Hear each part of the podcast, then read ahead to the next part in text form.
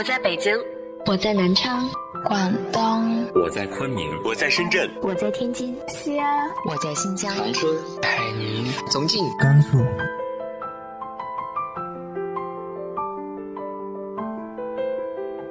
这里是 FM 幺八零八四，昨天的你的现在的未来，我是主播背着吉他的蝙蝠女侠。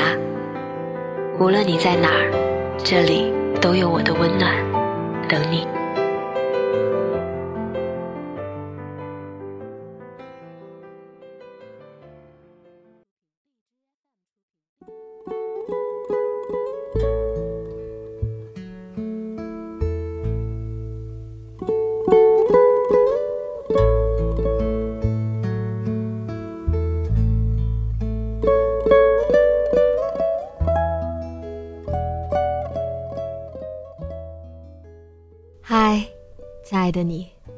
晚上好。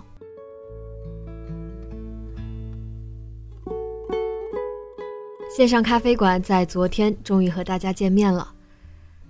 其实决定启动它的那一刻，我就在想，会有人愿意加入进来吗？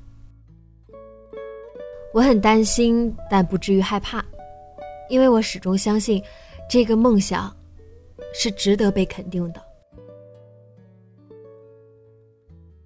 让我没想到的是，会有这么多伙伴愿意支持我，愿意和我一起来做这些有意义的事情。在昨天，我收到这样一封私信啊，来自新浪微博网友 n 幺七。嗨，亲爱的女侠，这里是来自小蝙蝠的信件。允许我称呼你一声亲爱的朋友。因为我实在不知道怎么称呼你才最恰当。你曾是寒夜里温暖我心扉的人，也曾是我迷茫时让我有勇气踏过千山万浪的人。去年知道你结婚，也曾暗暗在心里埋怨说：“老李怎么这么好福气，娶了我的蝙蝠侠。”但仍旧在微信里给你发了留言，祝你幸福。不知道你是否看得见？不知道在你的节目钢琴曲伴随着机场轰鸣声响起的时候，会不会有人和我一样，在心里默念着属于自己的城市？你在北京，我在深圳。节目里很多人留着那段开头，是因为，他把我的心也待在了那里。北京、上海、杭州、成都，不管你在哪里。我们都是一样，在等你的起飞，搭上那一班去往梦想的航班。宣布领证以后，电台的风格逐渐成熟，也渐渐变成了生活中的励志、情感类的故事越来越少了。在感慨时间变化的时候，我也回头看了一下自己，跟着你一走，就是两年。在感同身受的年纪去感受别人的故事，如今想起来也觉得这些故事其实很简单，只是拗不过心里的固执而已。荔枝 FM，我和你一样的喜欢那句话：“人人都是播客。”如今我自己做节目的时候才发现，已经从最开始的感兴趣变成了互相鼓励。有人在喜欢的时候，也是一样的在鼓励人继续坚持。提前祝女侠新婚快乐！今天是四月五号，我也在等你的梦想启程。允许的话，我想与你一起参加这一趟梦想的旅程，哪怕是单程航班，也不回头。正如你《滑翔伞与功夫熊猫》节目里说的。如鸿鹄化为烟雀，说起翩然意，落足凡世间。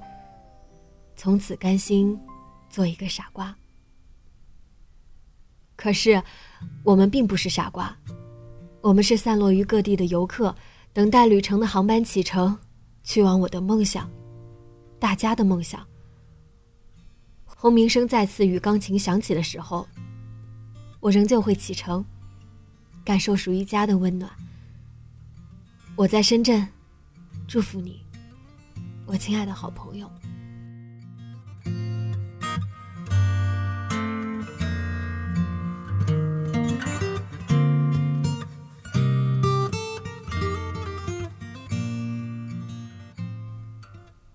非常感恩这一路走来，每一个阶段，每一位支持我的你们。除了感恩，我不知道还能怎么表达了。千言万语化作一句承诺，相信我，绝对不会让大家失望的，一定会把我们这个共同的梦实现。希望这个线上咖啡馆做好之后，有朝一日可以真正。成为一个咖啡馆，有机会亲手为你们端上一杯我煮的咖啡。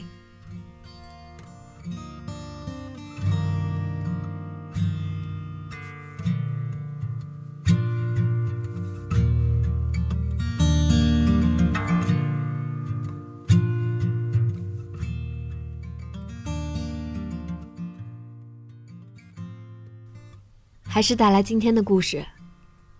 想和大家说说相濡以沫这么一件事。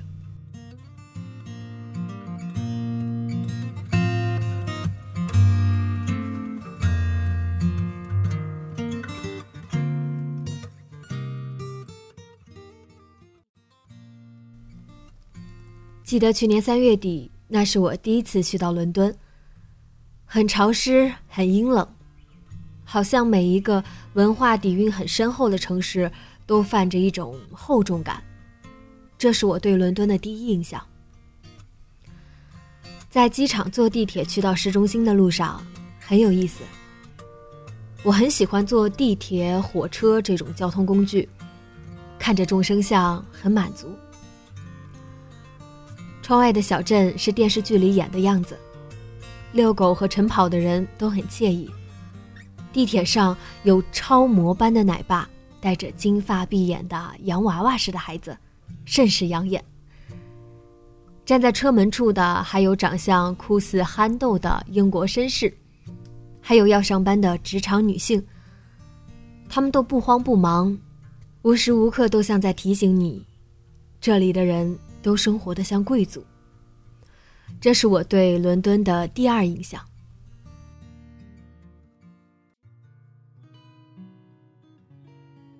地铁上最吸引我的是坐在我斜对面的一对老夫妻。老爷爷在看报，老奶奶在看书。时间在他们的那个角落，好像静止了，就连阳光照进来的轨迹都变成了慢动作。我就这样看着他们，好像欣赏一幅画一样享受。这时候，老奶奶看向了我，朝我慈祥的笑了笑。我才意识到自己这样有些不礼貌，赶紧不好意思的传递了一个眼神，表达歉意。地铁又驶向了下一站，老爷爷起身亲吻了老奶奶的脸颊，没有语言交流，就一个眼神。我想这个眼神在说：“你自己小心。”再说：“周五记得午休啊。”再说。晚上我想吃牛肉。老爷爷下了车，老奶奶继续看书。下一站，她也下了车。真是个优雅的老太太。直到她走到站台尽头，我都忍不住在窗外去望她。我身边坐着的艾米突然对我说：“那是 Leo 和 Jasmine。”我有些惊讶。艾米非常友好的对我说：“你好，我是艾米，你是中国人吗？”其实我挺喜欢这种热情主动的方式。面对这么个也就十七八岁的姑娘，我说：“对啊，我叫 Olivia。”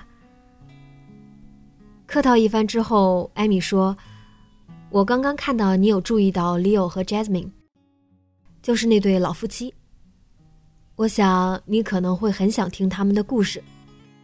哇，这真是让我意外！我迫不及待地说：“太棒了！不是八卦，就是被他们的美好不自觉地吸引住了。我想，那一定是一个美丽的故事。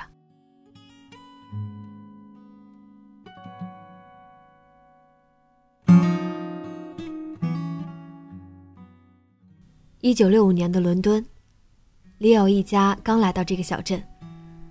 那时候的里奥已经二十岁了，他找到一份工作，在离家不远的图书馆做图书管理员。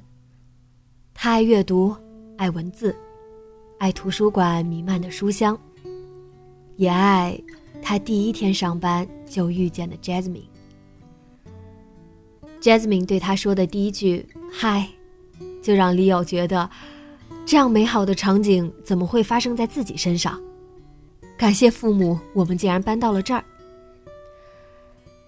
这就是传说中，你任何为人称道的美丽，不及他第一次遇见你。从那之后，Leo 开始每天放一本书在 Jasmine 常坐的座位上，那都是他爱看的书。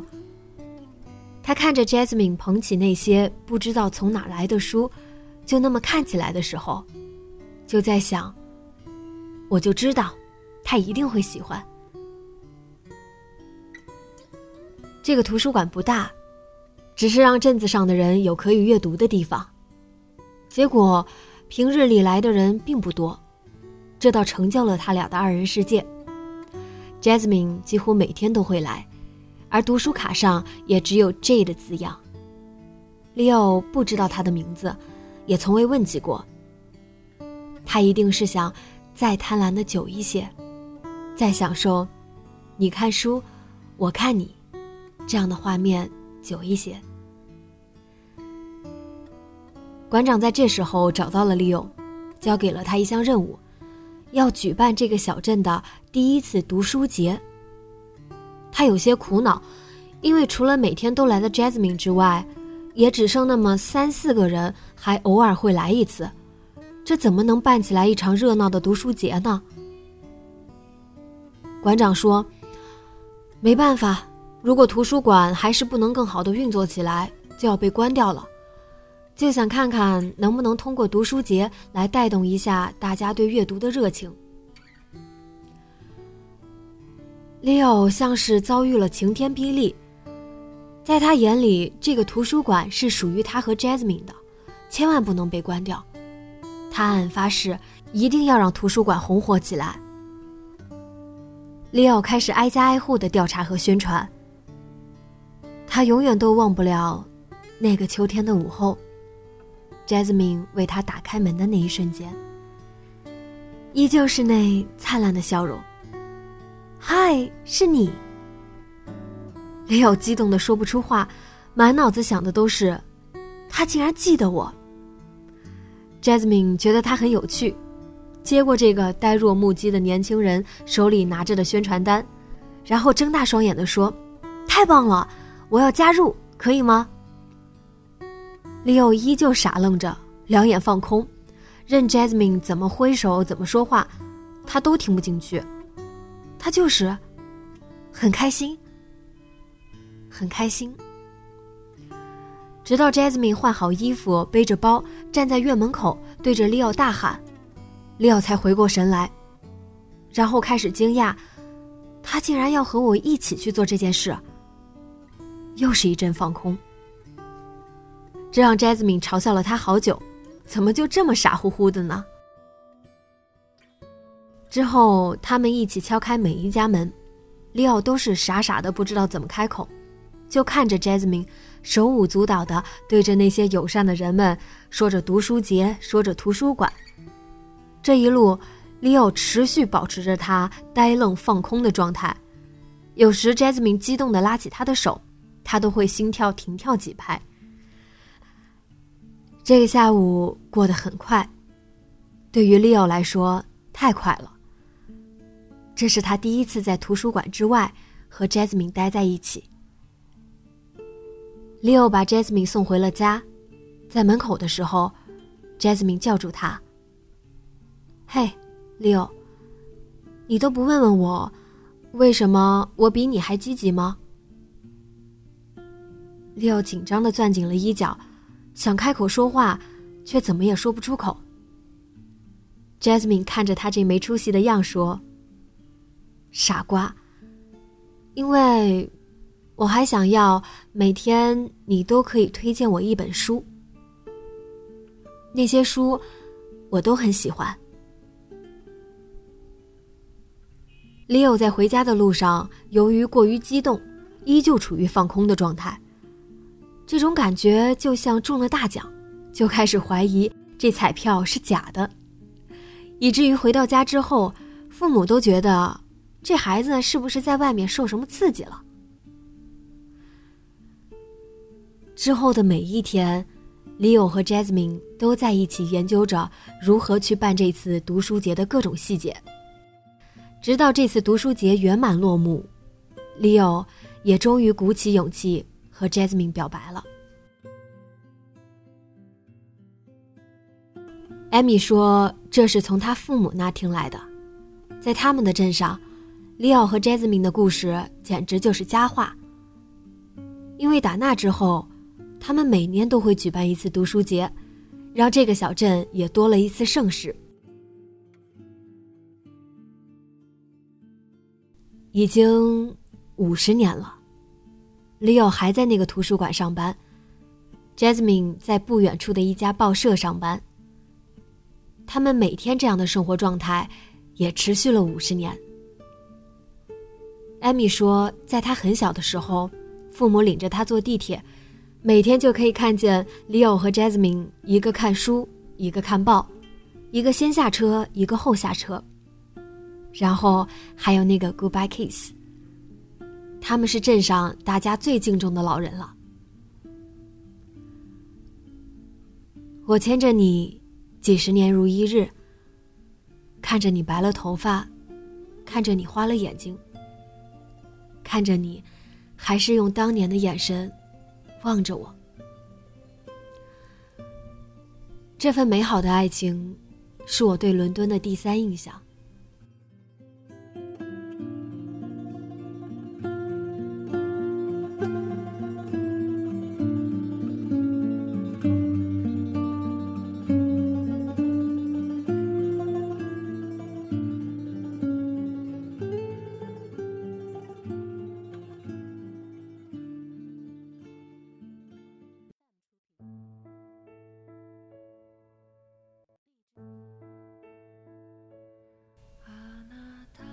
为什么突然想起这个故事呢？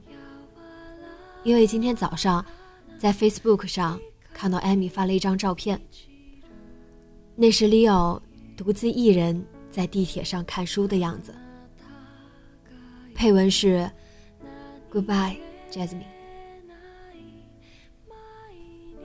即使你不在了，那个座位，那本书，那道阳光。还是有你的味道。感谢五十年的白头，感谢留下的是我。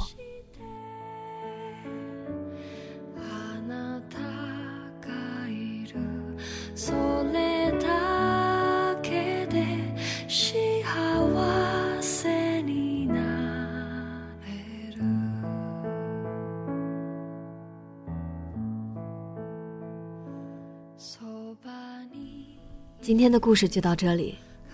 你有在旅途中听到过什么美好的故事，让你对一座城市印象深刻吗？直接在节目下方留言告诉我吧。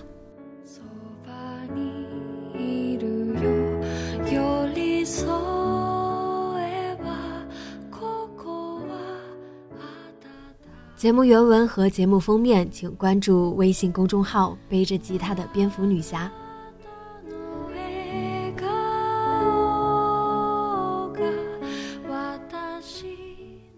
今晚，晚安，好梦。